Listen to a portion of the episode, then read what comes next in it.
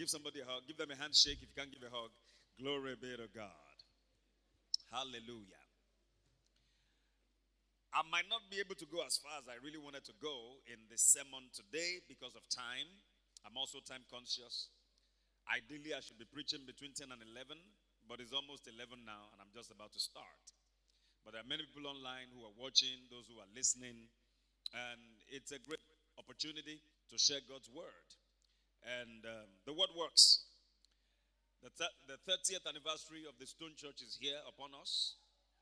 April the 25th to 30th, we'll be celebrating our mother church, of which we are a part. And please, announcements have gone ahead. Align yourself, prepare yourself. And in between that, we're going to have the International Youth Convention on the Saturday that is going to be the penultimate celebration. And the Lord will bless you. Keep your hearts prepared, pray, and plan. And the Lord will bless you. This morning, I'm going to be starting a series I've titled Faith in the Name of Jesus. This message is not just for now, this message is for as long as we walk this earth as believers. You will need it. So I, I want you to please pay attention. Want to welcome, especially my brothers and sisters again, our first time as church. Would you say, please, uh, would you welcome them this morning and say, God bless you? Would you please tell them that we love them? You could have chosen to go elsewhere, but you chose to be here. And the Lord who brought you here today will meet you at the very point of your needs in Jesus' name. Amen. Faith in the name of Jesus. Go with me to John chapter 14. I'll read two verses, verses 13 and 14, and then I'll go to the Act of the Apostles, chapter 3. John chapter 14, verses 13 and 14. The Lord Jesus, in preparing to wrap up his earthly ministry in John 14, preparing the hearts of the people, especially the disciples, and preparing the ground for the coming of the Holy Spirit made this very profound statement about his name and what we can do with his name. The name of Jesus is not just a cliche, it is not a punctuation. It should never be reduced to such. It is not to be reduced to a cake cutting name at social events People lack creativity. They don't know what to say to cut a celebration cake. And they say, Give me a J, an E, an S, a U, another S. Jesus to cut a cake. You don't need the name of Jesus to cut a cake. You can be creative. You can say anything else. You can spell love, grace, whatever. You can even say December. Spell December and cut the cake. This is one of the reasons that the name is not working in the mouth of many believers. It is working for some people. I think it was last month that we shared some testimonies as well, or two months ago. One of the testifiers this morning, Esther, she was spending the night, and some unscrupulous guy came into her room. Maybe an armed robber, you call him, or a burglar robbed her, I think took her phone and a few valuables. And that was not the end of the story. Probably she was in a nightgown, and um, men are wired differently from women. We are moved by what we see. That's why we plead with the sisters in the church don't let us see much. Don't let us see too much. People can be distracted. A brother can come to church and he won't listen to what the pastor is saying from the beginning of the service to the end because it's just attracted to what he's looking at. This guy said, Well, take off your, your nightgown so that I can know you. he had taken her valuables. Now he wanted to rape her. And she was pleading with the guy. I mean, you know, a young lady in the room alone all by yourself, and he, a he guy. What do you do? And to crown it all, he was even armed. Maybe he had a knife or whatever he had. And she was pleading with him. You've taken my phone, you've taken some money. Just go. And the guy said, You're proving stubborn, Abby. Now I'm going to come and stab you. And People have died like that. Just stab them in the neck, stomach region, or in the chest, and that's it. You just have cardiac arrest and end of discussion. But all of a sudden, it dawned on her. Look, I might not have a weapon, but I have a weapon. The weapons of our warfare are not physical, they are not carnal, but they are mighty through God to the pulling down of strongholds. Second Corinthians chapter 10 and verse 4. Verse 3 says, For we though we walk after the flesh, we do not war after the flesh. So your, your enemies are really not people. You're dealing with spirits. And she remembered that she had a name. Somebody say, I have a name. Let's say, as a church, we have a name. If I had my way, I would have titled it, We Have a Name. But let's just leave it as faith in the name of Jesus. And all of a sudden, that holy anger, just as the guy was advancing towards her to come and harm her and maybe disarm and then rape her, she shouted, In the name of Jesus. Now, the name, somebody's armed. Somebody wants to injure you and, and inflict injury and do whatever, and all you have is a weapon that is not physical. But can I tell you what? The fact that it is not physical does not make it impotent. We're in a world that is moved by what we see. If I see it, I'm going to believe. Come and do business with me. If I see alert, I will believe. In the world, believe it. What? No, they say seeing is believing. But in the kingdom where we belong, believing precedes seeing. She used the name, she used the weapon that she couldn't see, and the weapon worked. Because every time you activate the name with faith in your heart, every time you release that name with faith, not just saying it from the top of your head, but with faith that this name is going to work for me, it will work for you. That was all she said. In the name of Jesus. And the tormentor became the tormented. The guy took off. And she screamed more scriptures. No weapon formed against me shall prosper. And every tongue that rises up against me in judgment. And then when she saw that the guy took off, she went after him. she went after him, chasing him down the street and, and using the name, and the guy was running. Only God knows what he saw. The realm of the spirit is more real than the physical realm. Somebody might be planning to harm you, and you are not even aware. You're just walking on campus, maybe jogging in the morning, doing your morning exercise, and somebody is coming already. Maybe they, a random person that is mad, or they planned already to attack you. And you don't have to do anything. All the Lord has to do is to open their eyes to the realm of the Spirit to show the people that are with you. Because you are never alone. Can I have an amen to that? Psalm 103, verse 20 says, Bless the Lord, ye his angels that excel in strength, that do his commandments, hearkening to the voice of his word.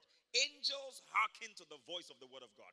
Angels are always with you if you're a covenant conscious child of God. In Hebrews chapter 1, verse 14, the Bible says, Are they not all ministering spirits sent forth to minister for them, for the assistance of them who shall be heirs of salvation? Do we have heirs of salvation here this morning? Are you a heir of salvation? Oh, yes. So you have angels ministering for you, for you, assisting you. Somewhere in Psalms, I think it's 104, it says it makes his angels, spirits, his ministers, flames of fire. You are surrounded by flames of fire. But guess what? They take their command at the name of Jesus.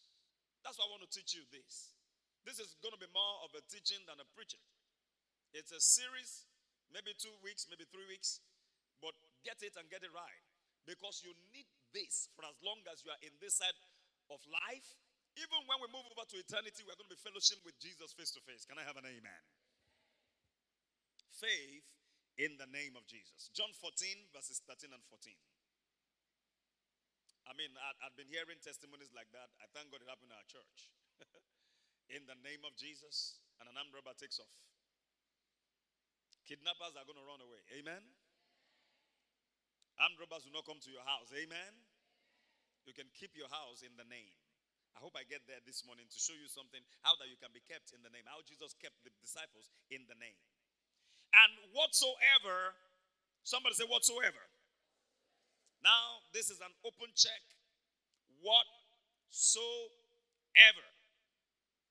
Physical, spiritual, material, financial, health wise, your career, your profession, whatsoever, you shall ask in my name.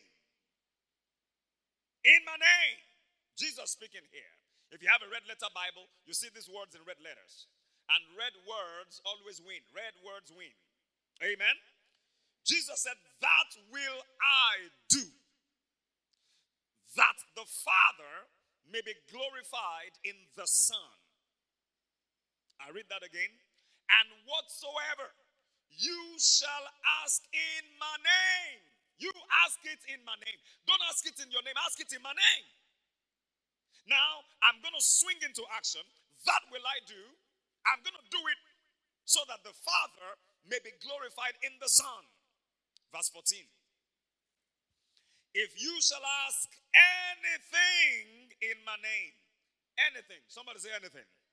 In verse 13, it said, If you shall ask whatsoever. In verse 14, in verse 14, it says, If you shall ask anything. Now, whatsoever and anything sound like synonyms to me. Am I the only one? Whatsoever. Anything. Why are we not asking anything? Look at the testimony of Paul. Paul said he came out last month, birthday, and I said, put something before the Lord, and he put only the debt he was owing before the Lord. You could have put more before the Lord. The Holy Spirit said to me years ago, Fred, be careful what you expect. I said, Why, sir? I was on evangelism on the field in Mokola. I said, Why, sir? He said, Because the expectations of the righteous will not be cut short. What you expect will happen. So be careful what you expect. Wow. That's why I don't expect to die young. I don't expect to be sick. I don't expect to be broke. I don't expect to be put to shame in my life for any reason whatsoever. Even if it's a quarter to shame situation, God will show up. I don't ever expect to be stranded. I don't expect failure. There is no failure in my in my present, there is no failure in my future. There is no failure in your future because Jesus Christ is already there. Can I have an amen? If you shall ask anything, but there is a condition, in my name, I will do it. Let me show you a similar scripture before we go to Act. Go to John 16 and verse 23. John 16 and verse 23. And in that day you shall ask me nothing. Verily, verily, I say unto you, whatsoever. That sounds like verse 13 of where we're coming from. Are we participatory? We have just a few moments together. Whatsoever you shall ask the Father in my name, he, the Father, will give it to you. Why are we doing without? Why do we lack so many things? Why are we like orphans when we have a father? Why are we sick when the physician himself lives on the inside of us? The name. What's your knowledge of the name of Jesus? My people are destroyed because of the power of the devil. Oh, the devil is so powerful. He's just destroying my people. My people are destroyed. Oh, devil, stop, stop. No, Jesus will never have a negotiation with the devil. Hosea 4 6 says, My people are destroyed because of lack of knowledge. Seek knowledge, church. And what knowledge am I talking about this morning? The knowledge of the name. The name of Jesus. The name! The name is what we have. When Jesus was living his physical ministry on the earth when he was leaving the apostles and he was going to the Father. The Bible doesn't tell us that he, he left them millions of US dollars. He could have done that, yeah, but the Bible never puts an emphasis on that. The Bible didn't even tell us that he gave them his house in Capernaum. He had one in Capernaum. Glory be to God. Capernaum was home. If you follow the ministry of Jesus, the Bible once and again, the piece of the the um, the Gospels would say that and he returned home to Capernaum. Capernaum was a bubbling city of that time. Uh, they had a lot of business, you know, stuff going on and all of that. He, the Bible didn't put emphasis on, on the house or, or the clothes, the designer clothes of Jesus, that the, the soldiers were casting lots to, to know who would get it when they crucified him. But he left them with something the name. Because if you have the name, you have everything. And yet, the devil is helping the church today to de emphasize the importance of the power that is loaded in the name of Jesus. It's my job to help you study. Act of the Apostles, chapter 3, and I'm going to be in verse. I'm going to be in verses 1 to 16 very quickly. I'm going to read fairly quickly. Fairly quickly. Now, Peter and John went up together into the temple at the hour of prayer, being the ninth hour. Somebody hour of prayer. I hope you have your own hour of prayer. I hope you have a, an appointment with God on a regular basis. And a man, lame from his mother's womb, whom they laid daily at the gate of the temple, which is called Beautiful, to ask alms of them that entered into the temple. Who seen Peter and John about to go into the temple, asked an alms. And Peter, fastening his eyes upon him with John, said, Look on us. And he gave heed unto them, expecting to receive something of them. Then Peter said, Gold have I none, but such as I have, give I thee. I don't have silver to give you today. I don't have gold to give you today, but I have something. There was something left for me, and I'm going to give it to you. And this is what I'm going to give you. In the name, the name of Jesus Christ of Nazareth, rise up and walk. That's what I have to give you. Some Christians don't have silver, they don't have gold, they don't have such as I have.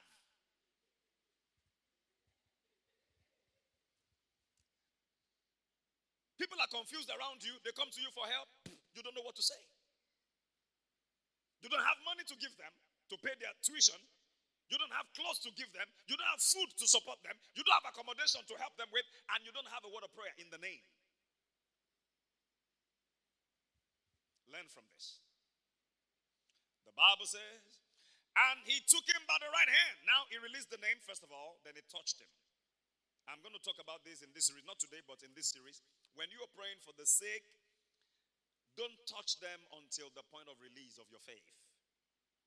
The point of release of your faith usually is when you know in your spirit, now I have prayed, it is time to release my faith. That's when you say the name of Jesus, and that's when you touch. Don't go about running around praying for people just touching, just touching. Touch, especially when you are very deliberate about this particular situation and you really want it to go. You're praying for someone that has cancer. Medically, they can't help them in the hospital, but you can help them by faith in the name of Jesus. Don't touch until you are going to release your faith.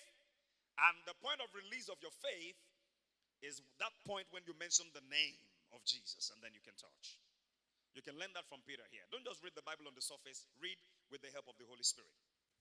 Now, after releasing the name, the Bible says, and he took him by the right hand and lifted him up, and immediately his feet and ankle bones received strength.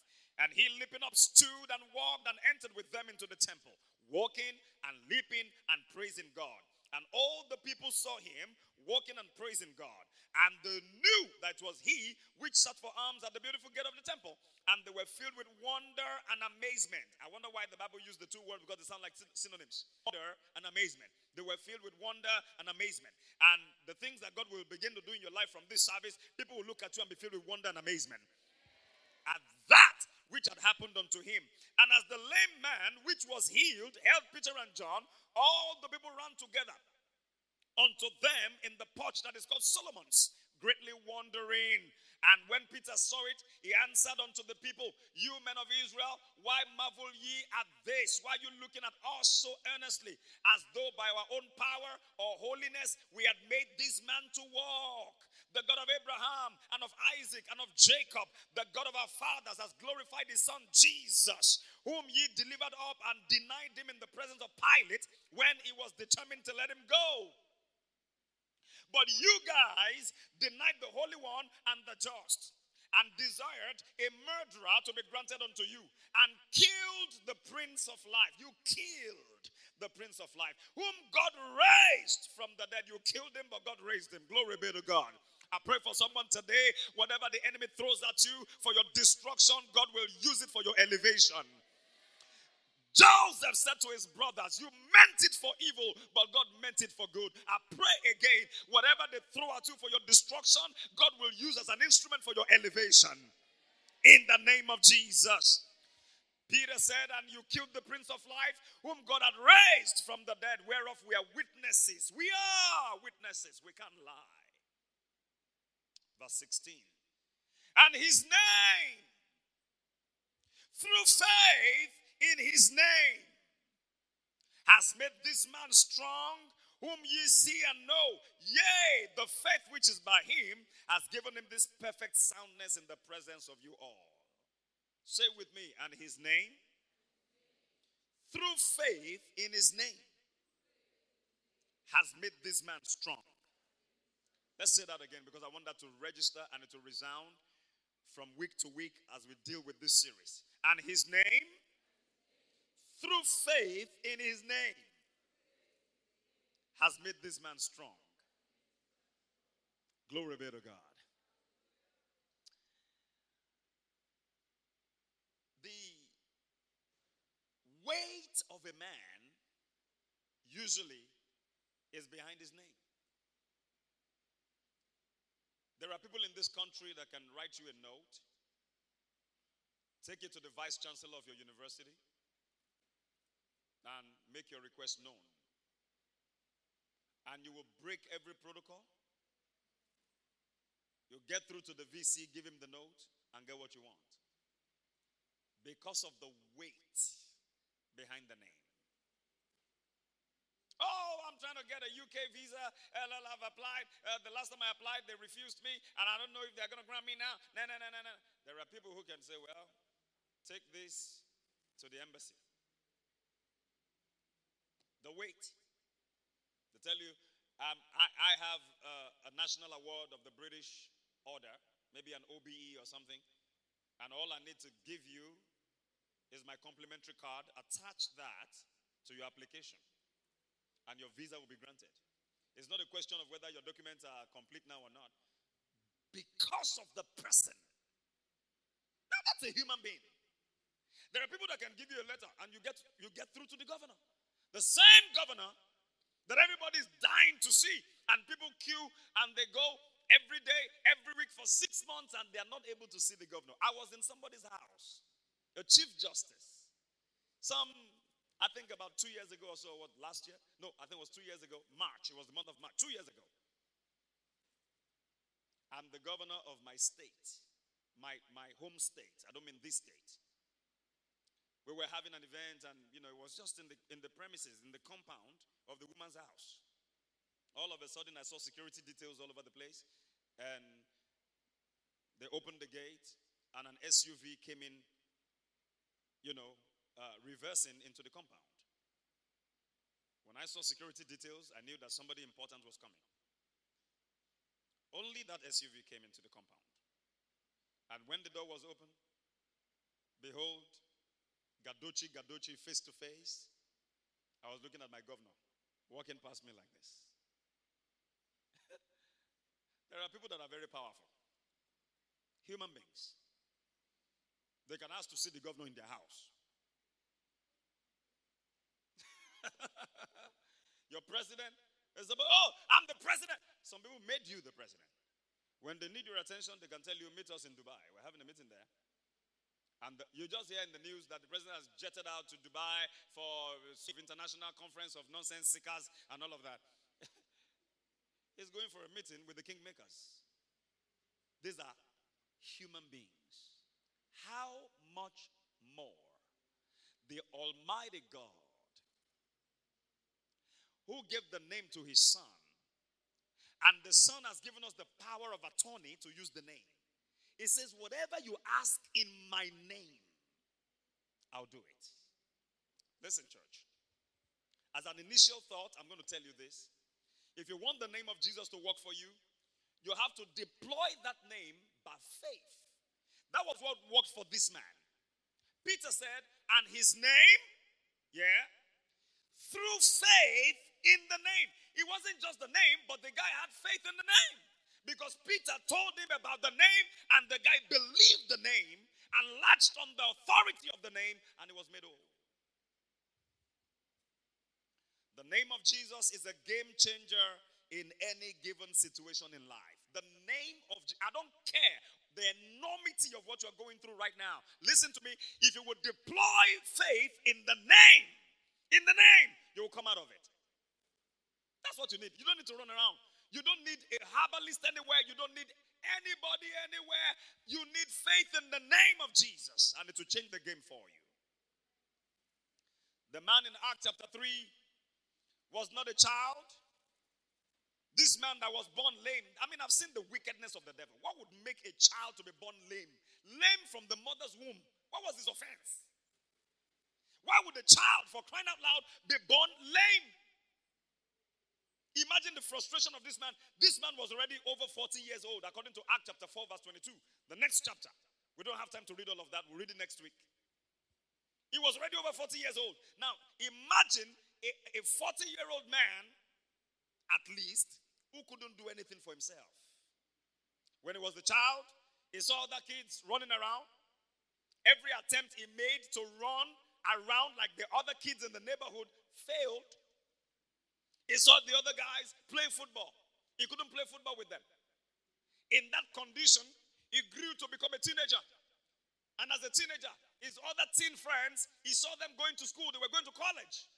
And they would come back and talk about their lecturers. They were not talking about teachers anymore, they were talking about lecturers. And he was still on the same spot. He couldn't go to school. From there, he moved into his 20s, late 20s, mid 20s, late 20s. And these friends of his were getting married, they were bringing them, bringing them their girlfriends and getting married. And before you knew it, they were making babies already. And before you knew it, they were cutting contracts already, purchasing real estate, putting some money in investments here and there. They were, you know, going all over the world doing exploits, and it was on the same spot. They came back to give him Christmas gift on the same spot. Imagine, imagine the frustration of this of this 40-year-old man. Tell me the lady that would marry him in that kind of condition. He saw some ladies that he liked, but nobody would look at him. He himself also had some libido running in his system. But hey, you better keep it to yourself because nobody's going to marry a man born lame. He had never walked in his life. He had never had the opportunity of just one time getting up to walk. He had never walked. Never. Not that he walked, that he fell down. He had never walked. Lame from the mother's womb. Imagine his frustration. His frustration was, was born out of stagnation because he had been stagnated. Stagnation is not a good thing. When you feel like your life is not moving forward, Every other person is making progress, but you are not. It is the mother of frustration. It leads to depression. It leads to suicide because you think, look, what kind of life am I living? People, his mates got to a point they were buying cars. Some of them maybe buying donkeys as means of transportation at the time. Were buying boats and they could travel from Capernaum to Judea to Galilee to Jerusalem. But this guy could not travel anywhere. In fact, he could not even move. Imagine his frustration. The Bible says they carried him daily.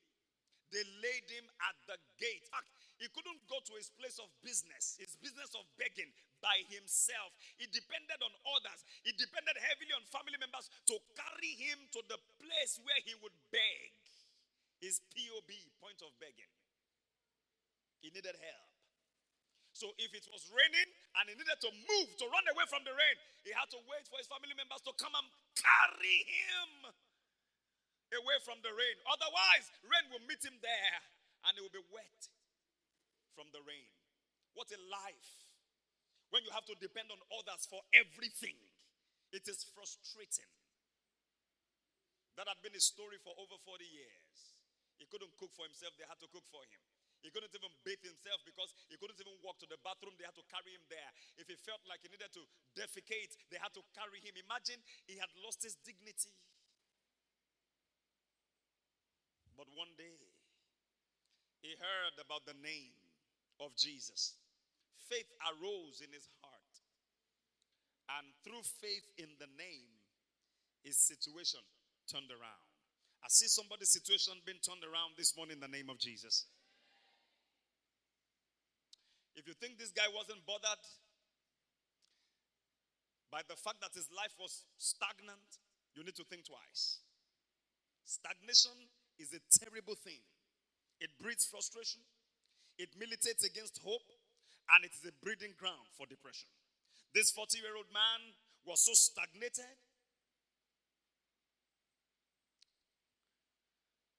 I don't know how best to describe his stagnation.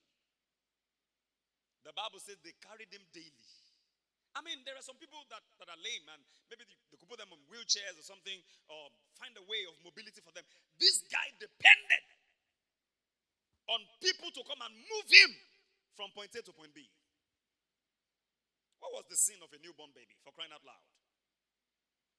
Why was he lame from the womb? Could this be a manifestation of the goodness of God? That a child was born lame. Could that be a manifestation of the love of God? Could that be the work of God? I just want to give this baby a gift, be lame.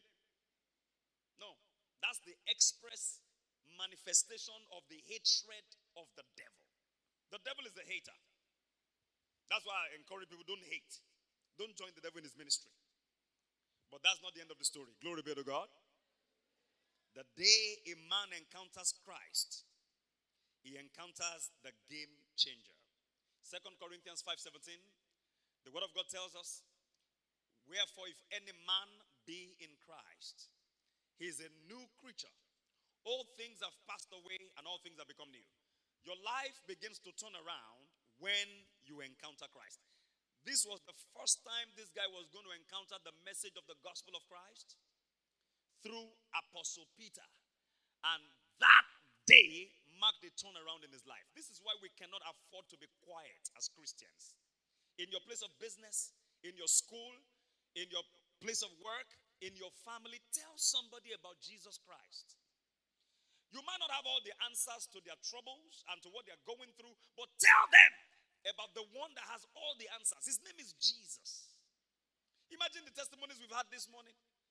Somebody went to minister to a, guy who was smoking, and before you knew it, gave his life to Christ. Somebody went to talk to somebody, and before you know it, he opened up his life and was, and was talking about certain intimate details of his personal life and then opened up and now he's the one asking for scriptures. I mean, I've met a woman like that before. I've shared my story and it's still my microphone. I can still share it again. This white lady, she was going to be my very first white convert. Now, I, I don't, it doesn't matter to me whether you're white or black. God made everybody. But I mean, you know, just to say that you preach to a white person. I was that day I was frustrated. I just lost a hundred dollars. This was um, a flight from Florida, from uh, Houston, Texas to Florida. I mean, I needed that hundred dollars to feed myself. I was going for a conference organized by Bishop T.D. Jakes for international uh, pastors and leaders, and the money was meant for feeding. I had ulcer on that trip, so the money was meant for feeding. But I lost the money on the bags. I had to pay for my bags. I didn't know I was going to pay for my bags within the U.S. I thought it was like the international flight where once you have bought your ticket, you paid for everything, including the meal you're going to eat. Amen. Praise God. So don't starve yourself when you're on a, on a, on a, on a flight and say, oh, no, you better don't eat what they're serving because by the time you touch down, they might ask you for the bill. No. Long story short, I was on this flight feeling very frustrated. I had lost my $100. That was my feeding money. I had a few more dollars in my pocket to pay for my hotel, which I had booked already online.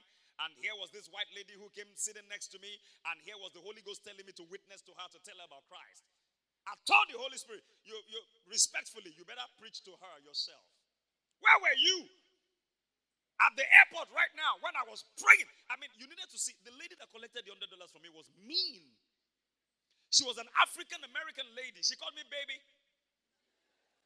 You better pay your money now, baby, because the, the, the flight's gonna move. It's gonna move. I, I try to speak in an accent. Hey, man, you know what? Um, um, I don't know what, baby. Better pay. The flight moves in the next 15 minutes, and you need some time to get to the uh, boarding area. You got to get your boarding pass. I prayed in the Holy Ghost. I quoted all the scriptures I knew. Rabado. I, put my finger on each other and said, Come on, come on. The heart of the king is in the hand of the Lord, like the course of a river. He turned it with us will. She will not collect this money. She will change her mind and tell me, Hey, baby, don't worry. Eh, you know, it's all taken care of. Go boy. No! She collected the money. I was paying the money. I was crying inside. Oh my God, my beloved hundred dollars, feeding money, and I was going with ulcer. And when you have ulcer, you better have something around, something to mourn and to eat from time to time. And this was a packed event. Trust Bishop T.D. Jakes, it was packed. We were loaded with stuff, and my stomach was burning. But guess what? After arguing with the Holy Spirit for a short while, because if you're a child of God, you don't argue for too long.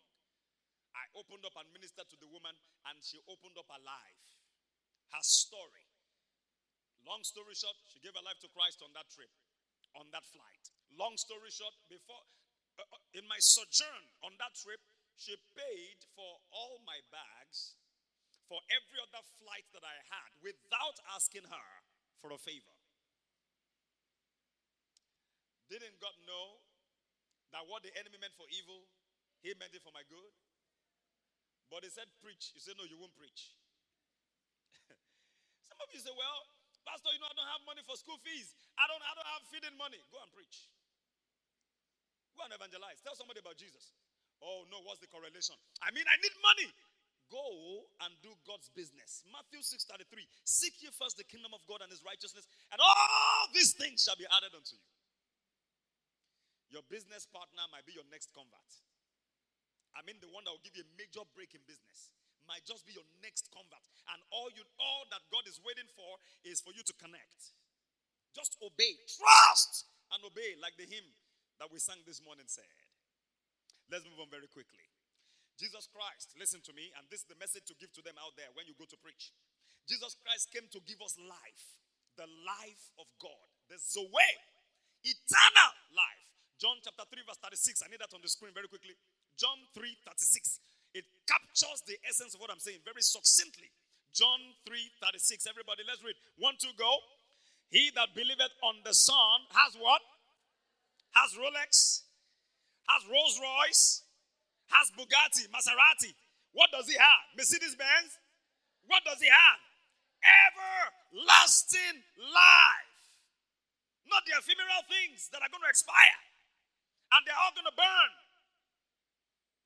You have a never ending life. The message of the gospel is not the message of money. Thank God for money. Thank God for visas. Thank God for flights. Thank God for scholarships. Thank God for grants. But listen, you can have all of that. If you don't have Jesus, you are doomed. A life without Christ is a crisis, walking on two legs, going somewhere to explode. People are sold out to this world. People want the material things. People, now listen to me, it is not a sin to have good things. God is not opposed to you having good things, but God is opposed to those good things having you. Ask your neighbor, do you have Jesus? he that believeth on the Son of God has everlasting life. Ask them, do you have everlasting life? When this life here expires, are you going to continue living? Everlasting life. Some people are going to die here and they're going to die again, second time. Second death. Some of us, if we ever have the opportunity of dying, if the Lord tarries in his return and we clock 120, that will be the only time we will die. Because according to Paul the Apostle, 2 Corinthians 5 7, I believe, To be absent in the body is to be present with the Lord. When a believer goes home, he won't taste death. He won't taste it. Jesus has tasted death for every man. First Corinthians now, 5 7. To be absent in the body is to be present with the Lord. So he that has the Son has everlasting life. Many will be sorry by the time they open their eyes in eternity and they discover that the Lord Jesus is not where they are. But it will be too late because in that place you cannot repent. Give me that John 3:36. I'm not done with it yet. John 3:36. He that has the Son has everlasting life. Let's read together. One, two, go. And he, okay, let's take it from the beginning. Yeah. He that has the Son, sorry, come on, come on. He that believeth on the Son has everlasting life. Yeah. And he that believeth not the Son shall not see life, but the wrath of God abides on him.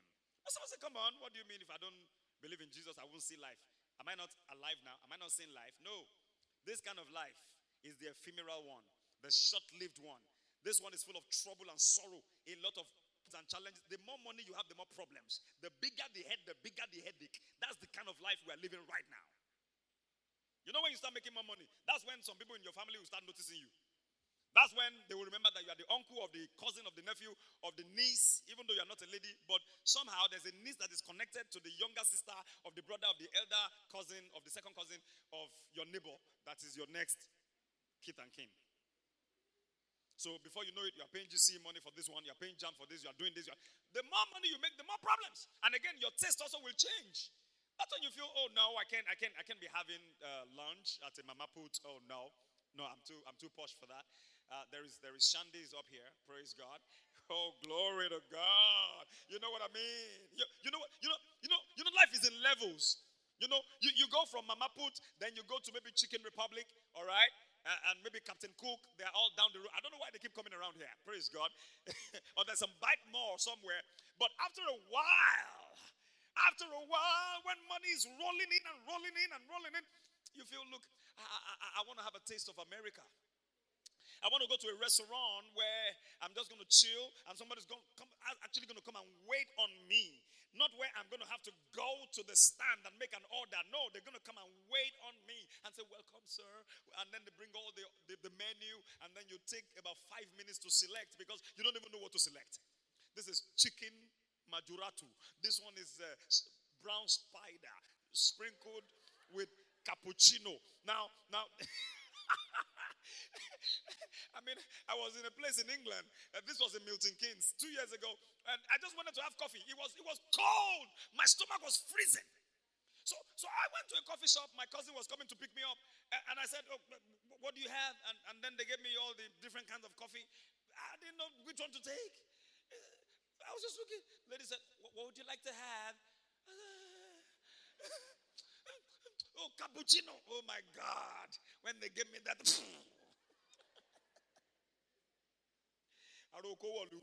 a man from the bush like me. Listen, this life is ephemeral. This life is not eternal. This one is short lived. This one is full of trouble. This one is the earthly life. This one was the one that Job was describing when he said, Man born of a woman is of a few days and full of trouble. Is this one? And we're in it already. Hello? We are in this one already. This is the one where you have to write exams and the examination of this life come without a timetable. This is the one where friends will betray you. The very people you have helped with all your resources will turn their back and stab you in the back. Welcome to life. Pastor, you don't know what I've been through. Welcome to life. It is this life. But there is another life, eternal life. It is the life where we're going to reign with God forever. It is the God kind of life. It is called Zoe. It is only found in Christ. If you don't have Christ, you don't have Zoe. You may have money, you may have dollars, pounds, yen, but if you don't have Jesus Christ in your heart as your Lord and Savior, you don't have Zoe. And the Bible says if you don't believe in Him, you will not see life, eternal life. And the wrath of God abides on that person continually. May you not have the wrath of God on your life. If you have the wrath of the devil, is good. You will deal with him.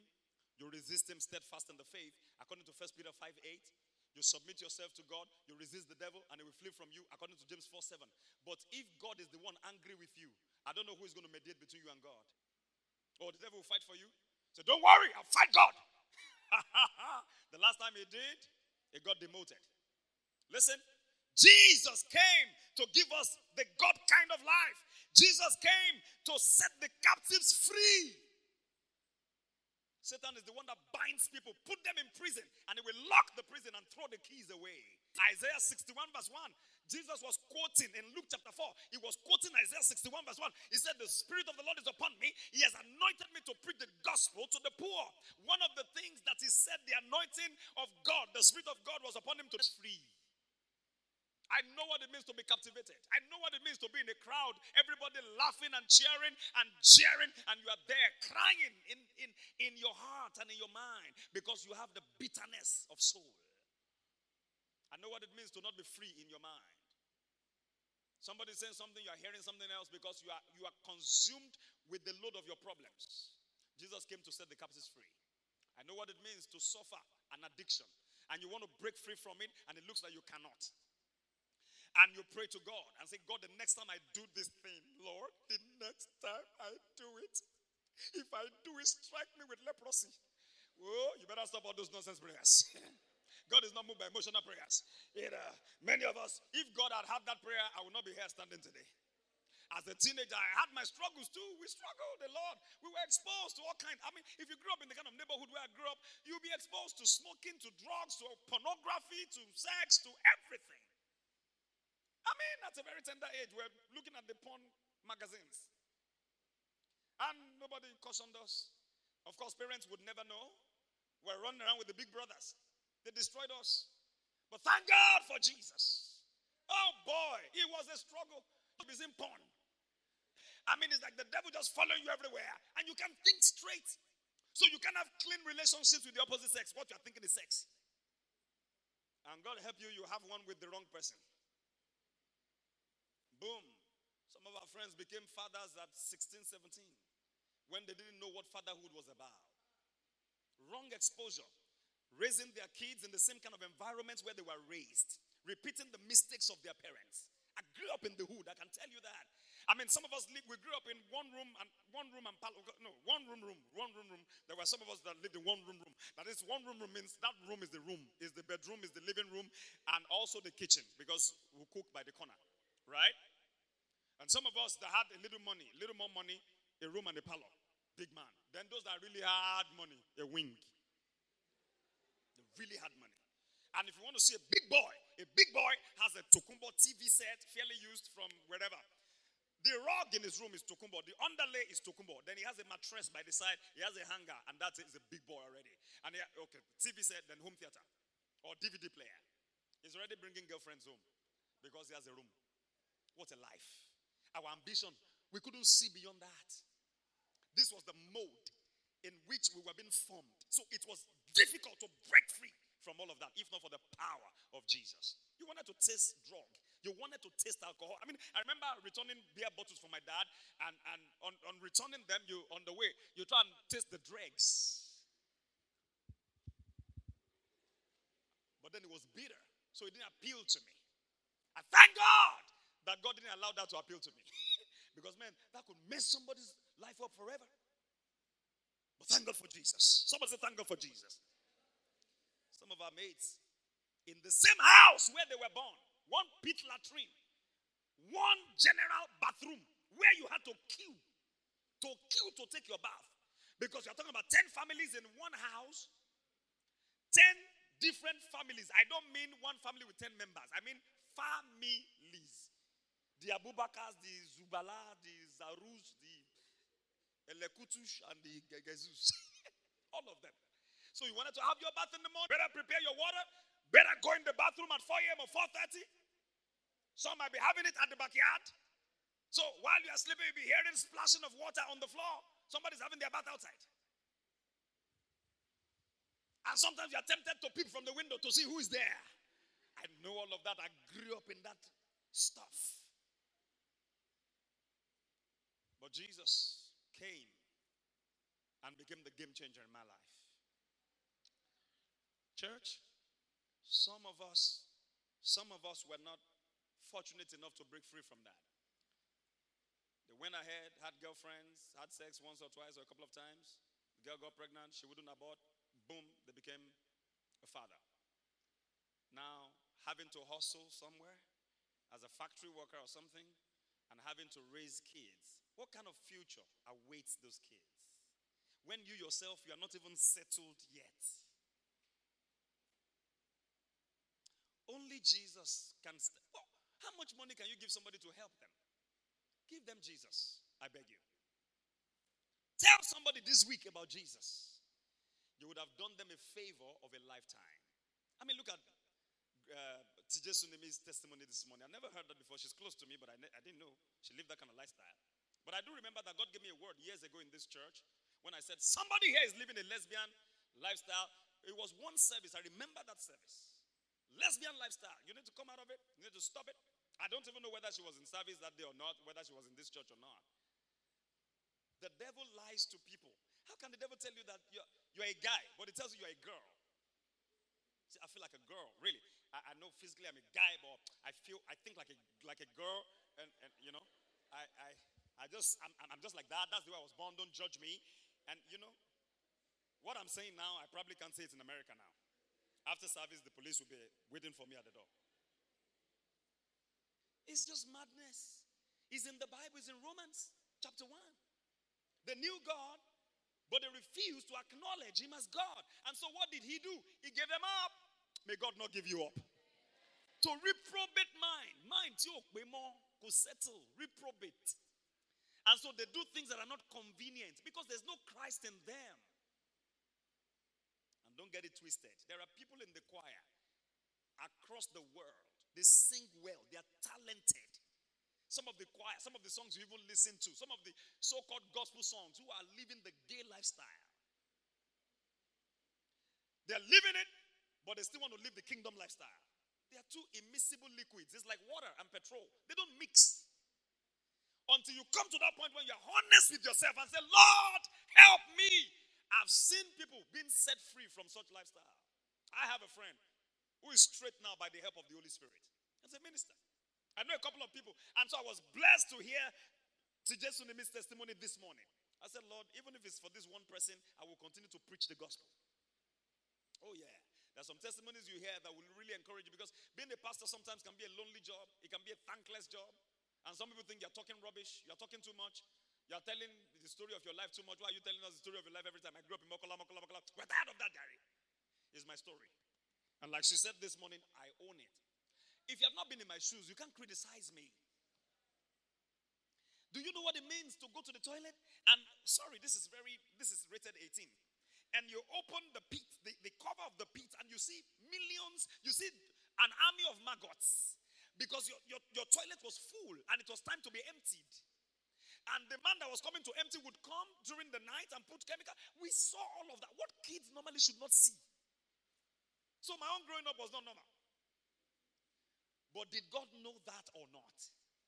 He was preparing me for this point in my life. Don't waste any part of your story. Are you with me? Even when it seemed as though you failed, God is going to use it for His glory in your life. Can I have an amen? I've never always got it right up until this point. I've never always been right. I still make mistakes. Yeah, I learn from it. I say, Father, I thank you. You're going to get the glory out of this. And let me tell you something when God chooses your life to get the glory out of it, the story will not be funny. Shadrach, Meshach, and Abednego, was their story funny?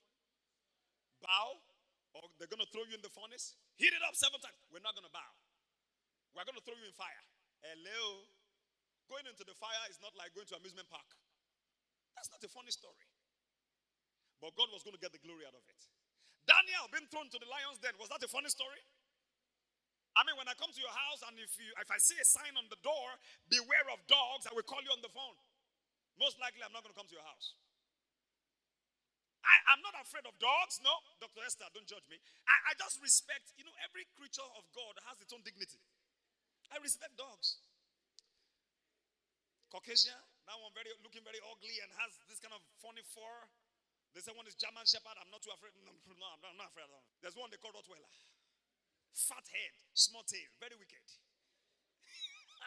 I have a neighbor, the, house next to mine. They have these dogs in their in their in their in their compound, from their from their windows, and they look at the dogs. One day they come, they, Daddy, come and see the dogs. These dogs, the, the skin was like camel, like camouflage, like army color. They did their crossbreeding. I said, anybody that uh, is tired of life, and village people have followed him. Let him enter this people's compound with that. You know that woman, your lecturer in school. I mean, just enter their compound. There was a day they opened their gate. I was coming. I was walking on the street, and I was coming to my house, and they opened the gate. And the dog was by the gate. And there were a couple of other boys who were go- going ahead of me. So I called the boys, said, boys, stop there. Everything in life has its own respect. Respect that creature. that creature, you can't shake it into the fire. Respect. Glory be to God. Going into the lion's den was not a funny thing, but God was going to get the glory. What some of you are going through today is not funny. If you are to open your mouth and share, some have been raped by family members. How do you share that? Do and you can't tell your people, won't even believe you. He's pastor, our father in the Lord. How do you now tell mommy that her father in the Lord is carnally knowing a biological doctor? You are scarred. You are wounded. And you can share with anybody. Have you heard of the woman called Joyce Meyer? God will get the glory out of your life. Let me wrap this up very quickly. Came to set the captives free. He came to change our story. Somebody's story will change this morning in the name of Jesus. If you will allow him, change your story and grant you a new beginning.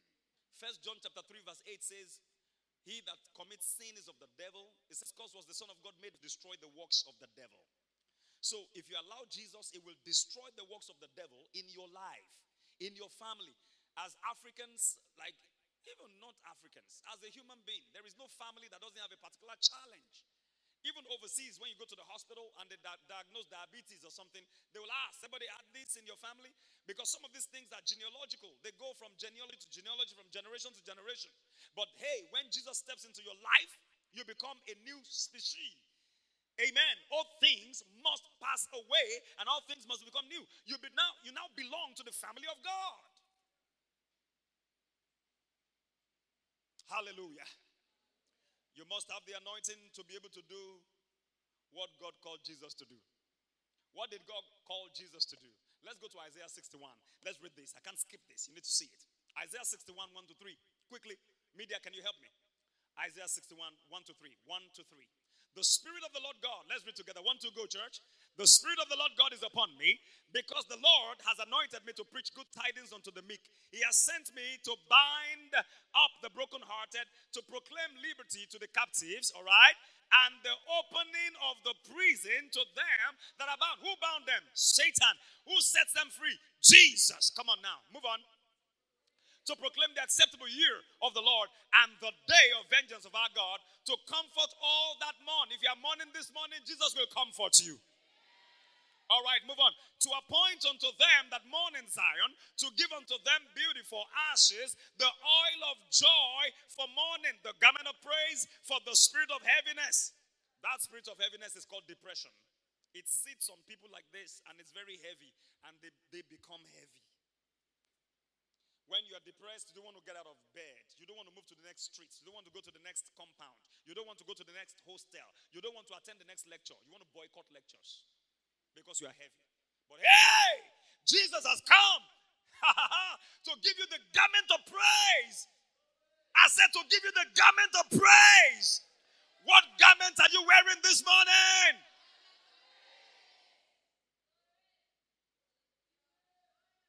Nobody under the sound of my voice will suffer again one more day under the spirit of heaviness.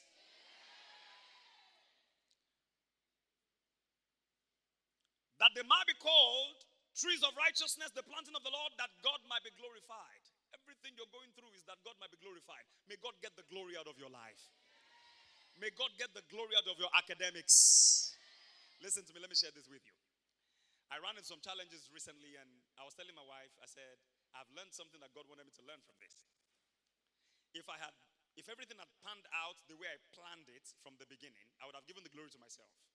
You know, you do business sometimes and say one plus one is two, two plus two is four, four plus four is eight. I mean, you just know what to do. You know the right buttons to press. And you are getting results. You feel cool. But what happens when you press the right button and you get the wrong result? You read all your code in your exams, you read everything, you, you still had a carryover. I mean, there are certain things that happen just not because God made it happen, the devil did, but God wants to get the glory out of it. Don't always think you are macho. You know how to do things. Learn to return the glory to God. You're doing business, everything is going on fine. Learn to return the glory to God. Because you can do it same way, same methodology, same mechanisms, and you might not get the same result. So every time you get results, learn to return the glory to God. Amen. Let me begin to wrap this up. How can somebody give somebody, give people garment of praise instead of spirit of heaviness unless you are anointed? How can you open prison door to the prisoners unless you are anointed? So Jesus needed to be anointed, to be empowered by God to carry out this assignment, this kingdom assignment. And look what Peter said about Jesus. Act 10:38. Act 10:38. Read it, everybody. I can quote it, but I want you to read it. Act 10:38. Now let's read everybody. One, two, go. How God anointed Jesus of Nazareth with what? Holy Ghost and with what? Who went about doing what? And healing how many people? That were oppressed by who? For God was with him. Who was the oppressor? Who was the one setting people free? Glory be to God. And let me tell you what, we are his co laborers. First Corinthians 3 9 tells us we are co laborers together with God. If God anointed Jesus and he went about doing good, and we are co laborers with Jesus, and we have Jesus in our heart, it means we are also anointed to do good. Amen? Amen. That's why I say to you guys don't think you are inadequate, don't think you are not good enough. You're good enough to pray for someone else. Pray, pray with your roommate. I've got this growth in my ear. Lay your hands on them in the name of Jesus. Release your faith when you lay hands and see it disappear, see it diminish. Yes, you, God can use you. God can use you to cast out a devil in somebody in your room. Yes, God can. God can use you to be a blessing to someone else. God can. We are co laborers together with God. We are co laborers together with God. We should be looking for people to pray for every week. Stop this nonsensical, God bless me, give me bread and butter prayer. Look for someone else to pray for. Intercede for someone else. Get involved in intercessory prayer. Get involved in soul winning. I know the message is titled Faith in the Name. This is the foundation. Because we're coming from this to build into the faith in the name so that every time you now begin to deploy that name, that name will open doors. Oh, the name of Jesus is so powerful. Somebody might say, well, how I wish that Jesus was still here physically. Good news! King Jesus is alive and well, amen? You'll never catch me say, when Jesus was alive, you know, I, I hear preachers say that. When Jesus was alive, is he dead now?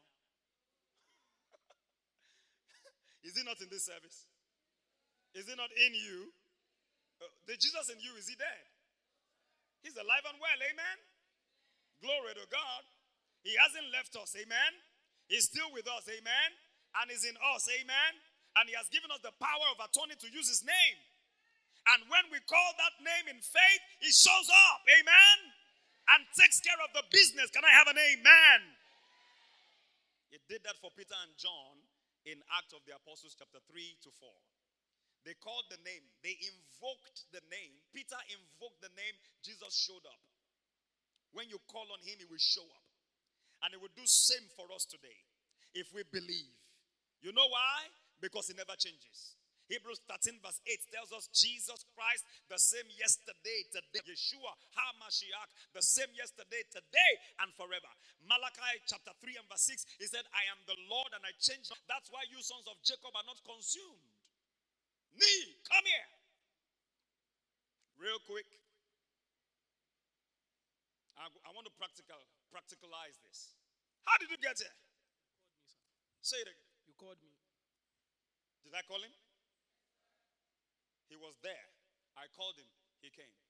When I call on Jesus, all things are possible.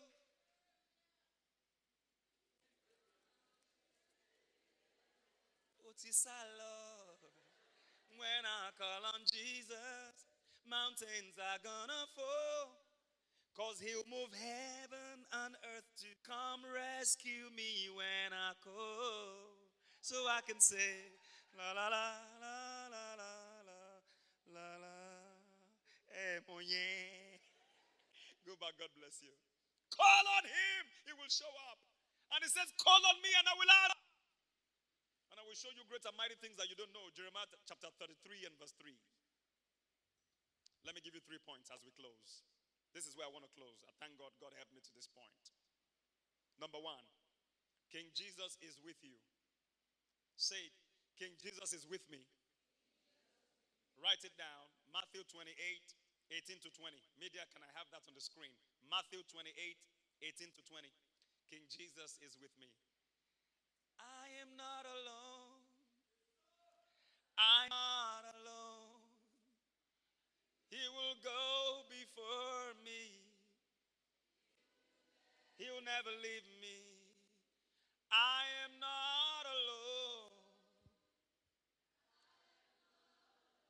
You're never alone. Amen. You sing the rest when you get home. Look at this. Verse 18. And Jesus came and spake unto them, saying, What did he say? All power. How much of power?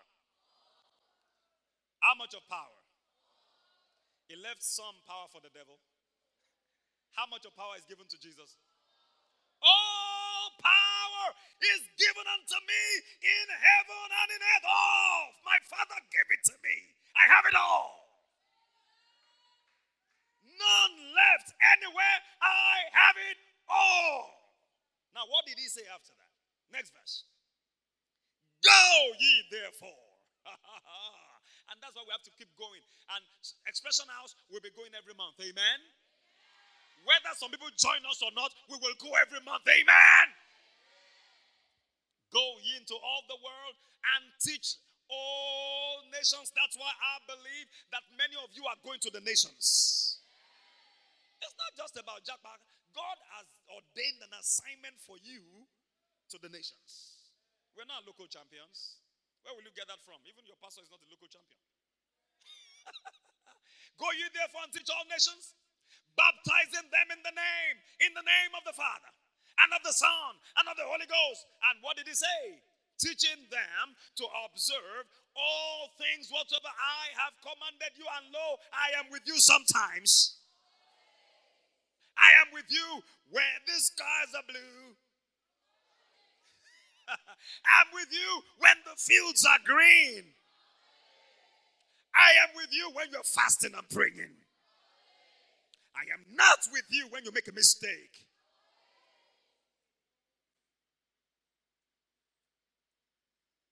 When you make a mistake, when you fall into sin, repent immediately, get back in line. He has not forsaken you. Can I have an amen? Don't ever get into self condemnation and you get to get to buy IPO. You say, Lord, I'm not worthy anymore. I've been leading the choir in my church, telling them about holiness, but I'm now me.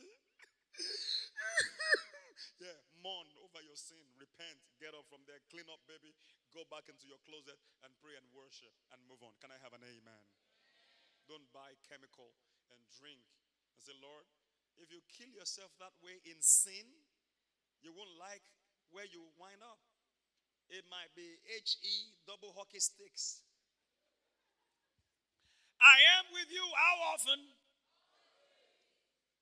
I'm with you when you feel like I'm with you. But there are times you feel God is away. Anybody knows what I'm talking about? There are times it looks like your prayer is not even going beyond the ceiling. But is God with you? When you are going for your exams, is He with you? You are going to the airport, is He with you? You are going to the court, is He with you? You're going to the hospital. Is he with you?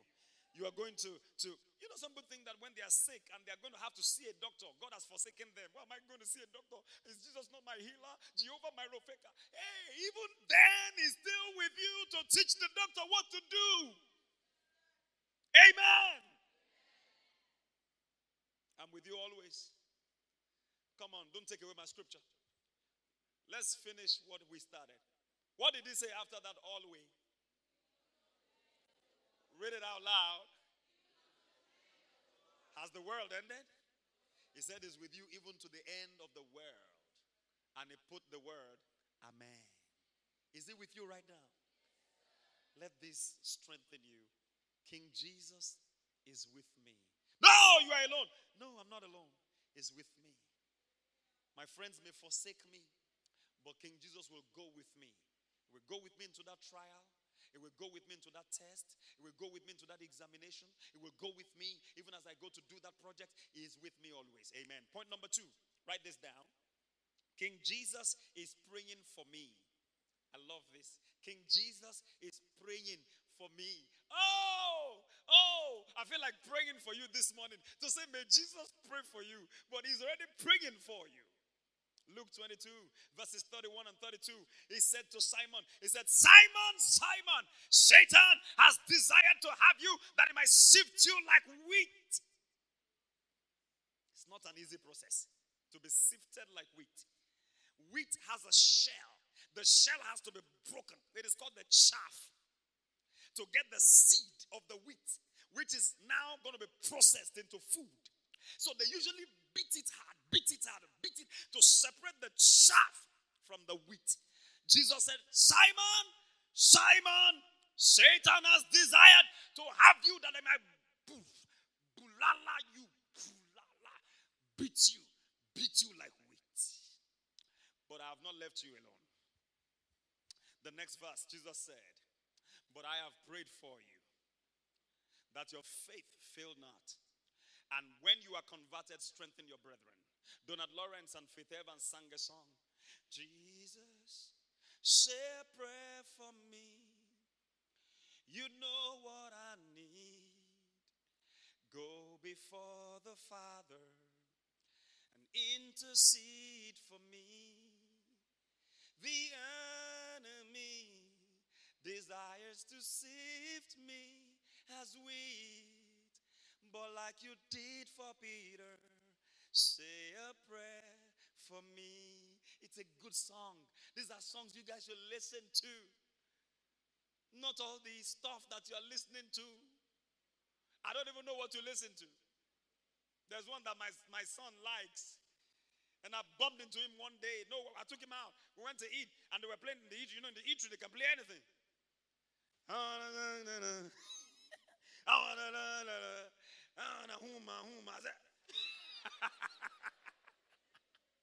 now, you know, I don't know the lyrics. Uh, uh, yeah, so I was hearing, oh, Taiwo, yeah, oh, Taiwo, oh, and, and, you know, the boy, I was making an order. He was behind me. And I, uh, I said, I'm a pastor. then he behaved himself. well, I know. We've been through that stage as well. But hey, it's poisonous. You don't need stuff like that. I don't know what they're saying. I don't know what he's saying. I don't know. I only know the word of God. And if I'm going to sing, I'm going to sing the word of God over my life. Songs are confessions. Amen. You know, easy. Eh? Oh, oh. They see danger. I don't want to see danger. I want to see Jesus. Amen. You confess that over your life every day? Oh no. Change your songs. There are faith building songs. Songs that will help you worship God. Songs that will get you out of depression. There are songs that can put you in depression. Music is powerful, it will change your mood anyhow.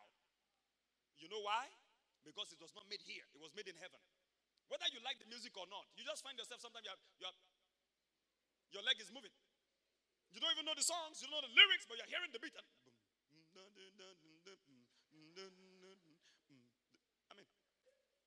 So I want to be careful what I hear, what I expose myself to. Jesus is praying for me. Can I have an amen to that? Romans 8 34. Quickly, media, let me wrap this up. I have two minutes. Two minutes. Oh my. I got to stop. Oh my. Romans 8 34. Quickly, everybody look at this. Jesus is praying for me. Who is he that condemned? It is Christ that died. No, no. That translation is not very accurate. It's not saying that Christ condemns. He doesn't condemn. His ministry is reconciliation, to reconcile us to God. He's saying, Is it Christ that died? Yay! Rather, that is risen again. How can you die for someone and go and condemn them? He took our place. Amen? So he's not condemning us. Amen? All right. Now, who is even at the right hand of God? Eating pizza and taking ice cream. Is that what the Bible says? What is it doing right now? Making intercession for us. Jesus is praying for you. Hebrews 7:25. Hebrews 7:25. Media quickly. Hebrews 7:25. Jesus is praying for me. Someone say Jesus is praying for me. Say it like you mean it. Jesus is praying for me.